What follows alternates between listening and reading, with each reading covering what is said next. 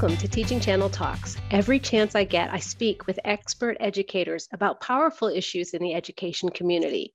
I'm your host, Wendy Amato, and I'm ready to explore several tremendous needs in our schools with a fellow educator who is addressing them. Andre Williams is my guest today. Not only does he bring nearly a decade of teaching experience to this conversation, he represents a fabulous combination of things you don't usually see together. I'm talking about art instruction, principal certification, diversity, equity, and inclusion work, and some very rich personal experiences. Andre, welcome. Oh my goodness. Thank you. Thank you so much for having me. Truly honored, truly blessed. The, the first time I met you, we were working together on uh, as an external review team for an accreditation, and and and we we realized then I think that our expectations of education were high. We don't we don't want to compromise and just have a, a, a system that pushes students through. We want to make sure that there's meaning in education, and uh, that's who you are too. I I think yes, yes, yes. Meaning education, like absolutely. Like that's art. Everything is communication. You do need meaning, you need direction. It's unusual to find someone with an art background and the kind of leadership that you bring to the school. How did that happen? Um, I think like many of us folks in education, we always tell the story how we just stumbled upon it. And I think for me, I've always had a passion for art. And it was weird because as soon as I entered the education field, I think I was funneled to just try to do this leadership principal thing because a lot of the men in education do that. And I never wanted that. I shied away from that. But I think as I progressed through the field and just saw what an impact could have on young people and systems in the building, um, it just became appetizing you and I are brown educators. That's a rare commodity in the system today. Yeah. What, what does that mean to you? It, it means a lot. I've oddly enough, I've had brown leaders, and I think that's the only way I see myself potentially, hopefully, prayerfully in that position one day. And and I think that's what I want to do be in that leadership role and, and I want to inspire the next generation or the next Andre or whoever is coming after me. And I think in DEI, I've had brown leaders. Um, in principals, I've had brown leaders early on. My first school I taught at the school, Normandy High School in St. Louis, the school that Mike Brown, that was wrongfully killed by police, graduated from. I had a brown leader there, a brown principal, Derek Mitchell there is a lot of work happening to recruit educators of color, people of color into into schools and into leadership. What what does this mean for the students? I, I don't want to ask the obvious, but I think it also needs to be said. I think I think it, it means a lot that there are systems and, and, and programs in place to pursue um, Black and Brown educators. I think that's important. Um, I think above all, no matter the school, you need the support to do the work. Um, so I, I, do get nervous about the support and resources that these um, these superiors, these leaders, these principals and superintendents have when they when they go into these different schools and environments. Support's a big question. You you have provided leadership in diversity, equity, and inclusion in the schools. Can you talk to me a little bit about uh, workshops that you've led or induction programs that you've supervised to help new people coming into schools? Yeah, actually, my first year at Sheridan, shout out to Jessica Donovan, like super supportive of my process. She allowed me to do this AISGW program through independent schools um, for upcoming leaders. It's called Emerging Leaders and from there, I just began to get small opportunities to lead in my building, whether it be, um, you know, the first day of school working with new teachers or um, some type of workshop for parents, because um, I do quite a bit of that. Um, and then recently, last year, actually, I was able to do the seed certification. And if you heard about seed, it's, it's a very intensive summer accreditation program that you go through so that you're equipped to go into your building to teach teachers about social justice. So SEED stands for Seeking Educational Equity Through Diversity. And it's an amazing, if you don't have SEED at your school, definitely jump on board. It's an amazing program. Tell me about SEED, Seeking Educational Equity Through Diversity. Yeah. What would what would uh, an event be like? So the, seed has different rules. It's not just you know you get up and talk, but it's a lot of pausing. It's a lot of reflecting. There's no rebuttal in seed. Everybody speaks from an I perspective. Um, that kind of um, filters out any like arguing or opposing views to anything because we're all sharing our truth at the end of the day. Um, seed is affirming. It's affirming all the different gender identities, all the different um, socioeconomic groups in the building, and we're all coming together as one, unpacking some things in our past, some identity strands in our past, some maybe just something that happened that day, and, and it goes to a lot of head issues, heart issues, um, and extremely therapeutic. Wow. If an educator wanted to invite Seed to become part of a program somewhere else, how, do, how does that happen? I think it's super simple. You just hop on the Seed website. There's tons of leaders out there. Um, they're constantly having seminars across the country. And then those that do get certified, they go back and do a program called Reseed, which is kind of like a play on words.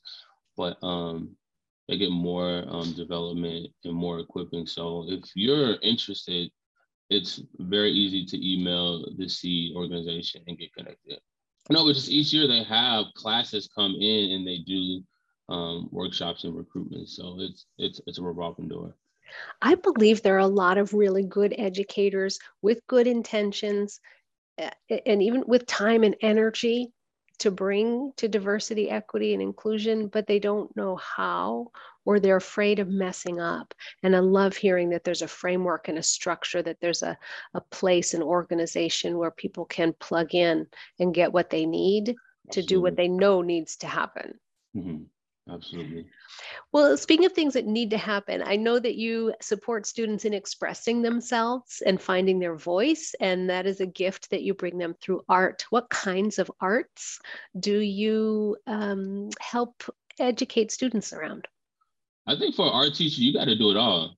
Printmaking, there's a lot of different mediums out there that my kids go through, and I try to challenge them. I, I try to push the envelope quite a bit, no matter the grade. Like I have fifth graders doing eighth grade work. I like to mix it up. And some kids, they need it's different, it's differentiated learning. You have to basically meet the child where they're at. And I'm um, heavily invested in digital art. And at my school, we didn't have digital art. So again, shout out to the leadership, the leadership team at my school. We were able to get a bunch of iPads, and the kids are very excited about Procreate, Apple devices, and being able to create and everything is digitalized right? With nfts and non-fungible tokens and all that stuff.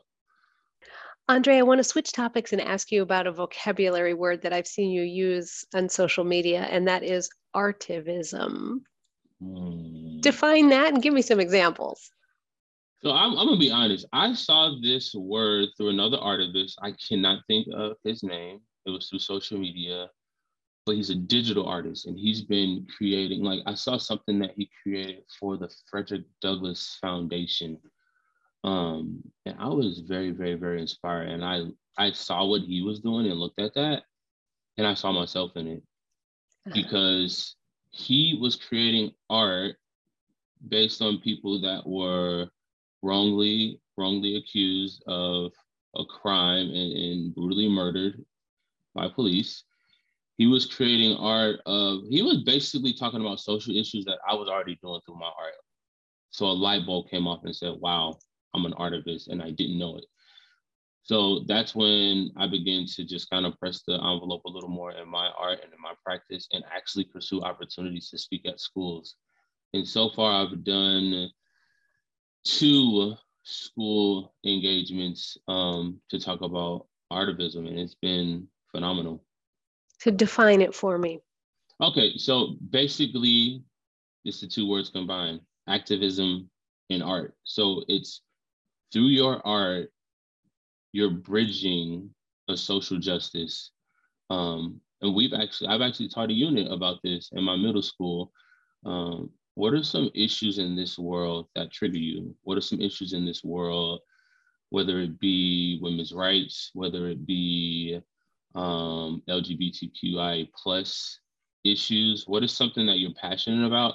and how can you create art about it and send a message and communicate and communicate a message to those that may not know. Maybe you're just trying to educate. Maybe you're trying to change a policy. So I think in your artwork, you have to figure out your direction, you have to figure out your audience, and then you have to create based on that passion that triggers you because through our triggers, through our frustrations, we can make change.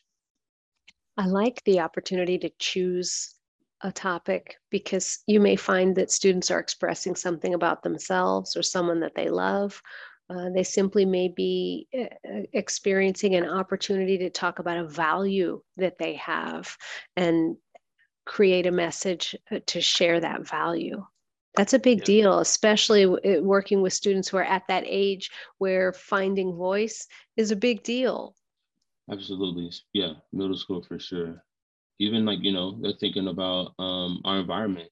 You know, Greta Thunberg was a is a young person and her story is, you know, you can attach your identity to that as a middle school kid and figure out ways to change the environment through art.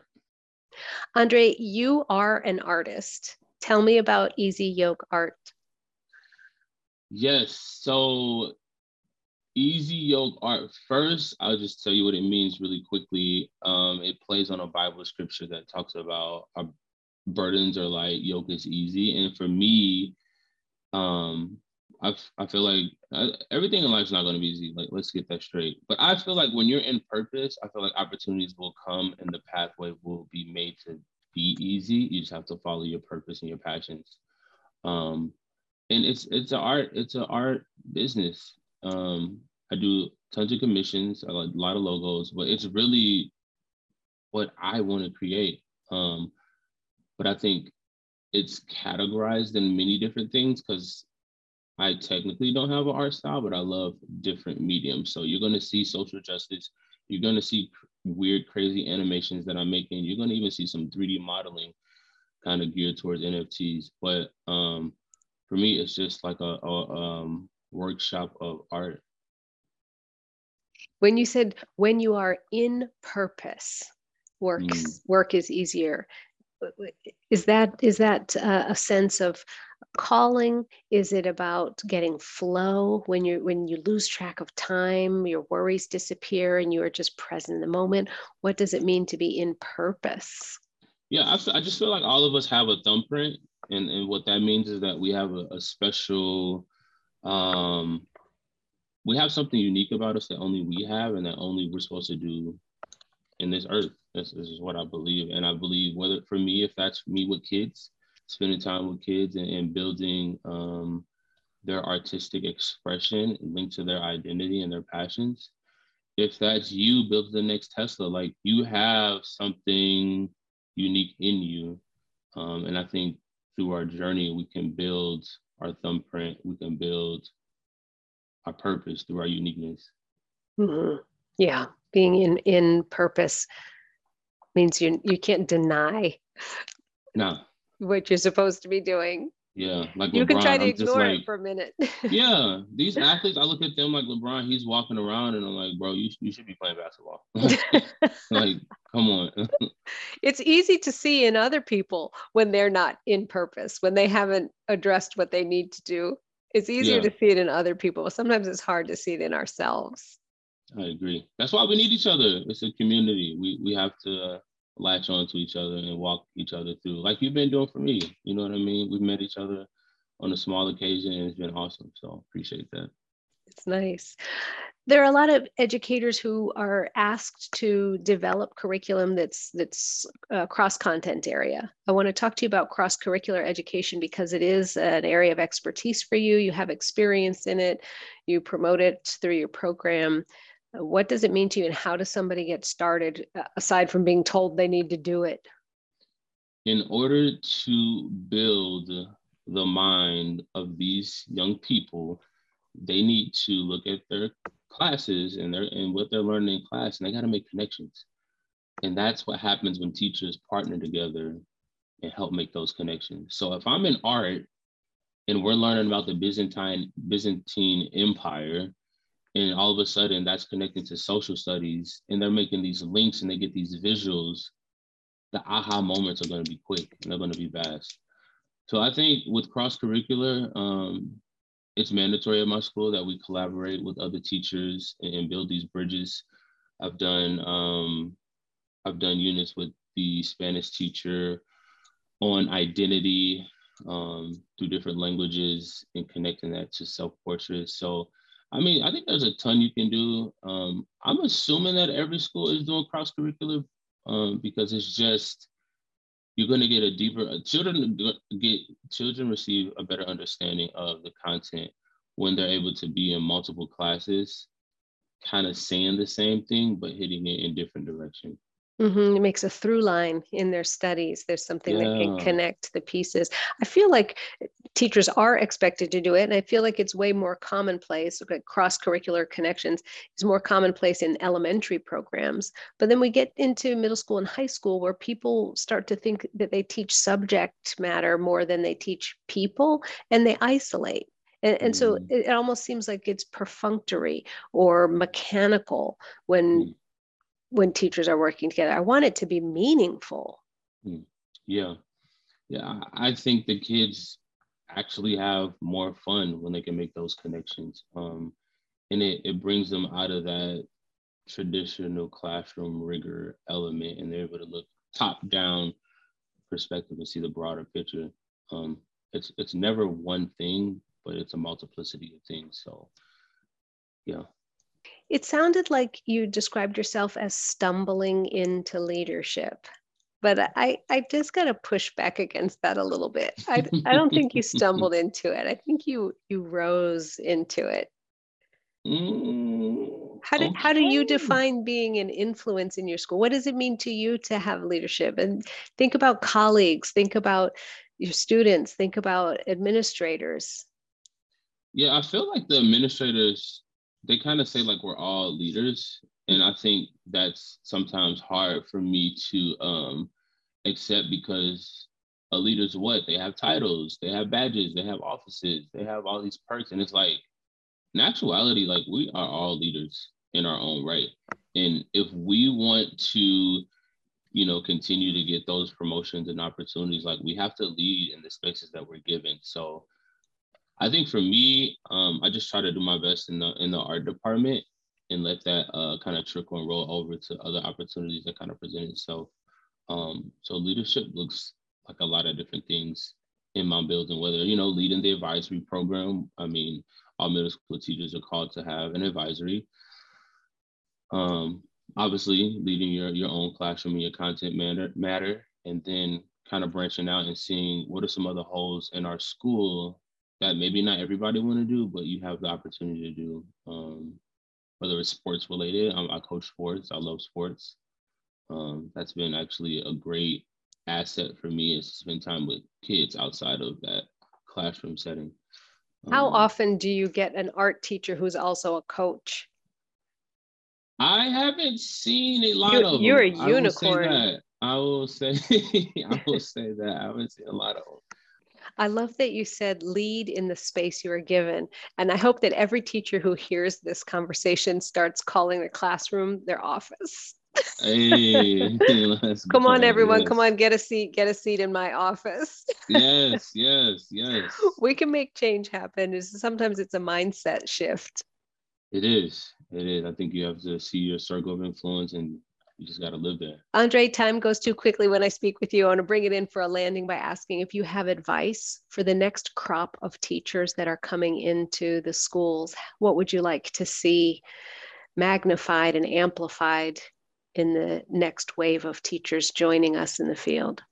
I think that if you get in this field, if you get in this line of work, you have to be selfless and you have to give up yourself for the betterment of the people around you, which are the kids. You know, it's okay to be passionate about what you're passionate about, but if it's not geared towards what's best for the kids, I think even our passions can get lost in some things. So you bring sincere consideration to your work. You practice what you preach. You are selfless. And I can see that you're always thinking about what's best for the students. So, so thank you for modeling that. It's clear that you teach wholeheartedly, you're all in, mm, and you engage deeply in your work. In fact, I think there's probably a, just a very blurry line between what is work and what is living for you. You are the same person in all spaces, and that brings an authenticity to everything. Absolutely. I appreciate good educators connect with one another and they stay in touch. That's an important thing. I'm glad we could share our conversation with educators across the country and around the world. It's really nice. Mm to uh, fellow educators out there, I want to thank you all for joining us for this conversation. You can find links to topics that Andre and I discussed down in the show notes or at teachingchannel.com slash podcast. If you leave us a rating and review on whatever podcast listening app you use, it will help more educators to find us, and we care about that. I'll see you soon with another episode. Thanks for listening.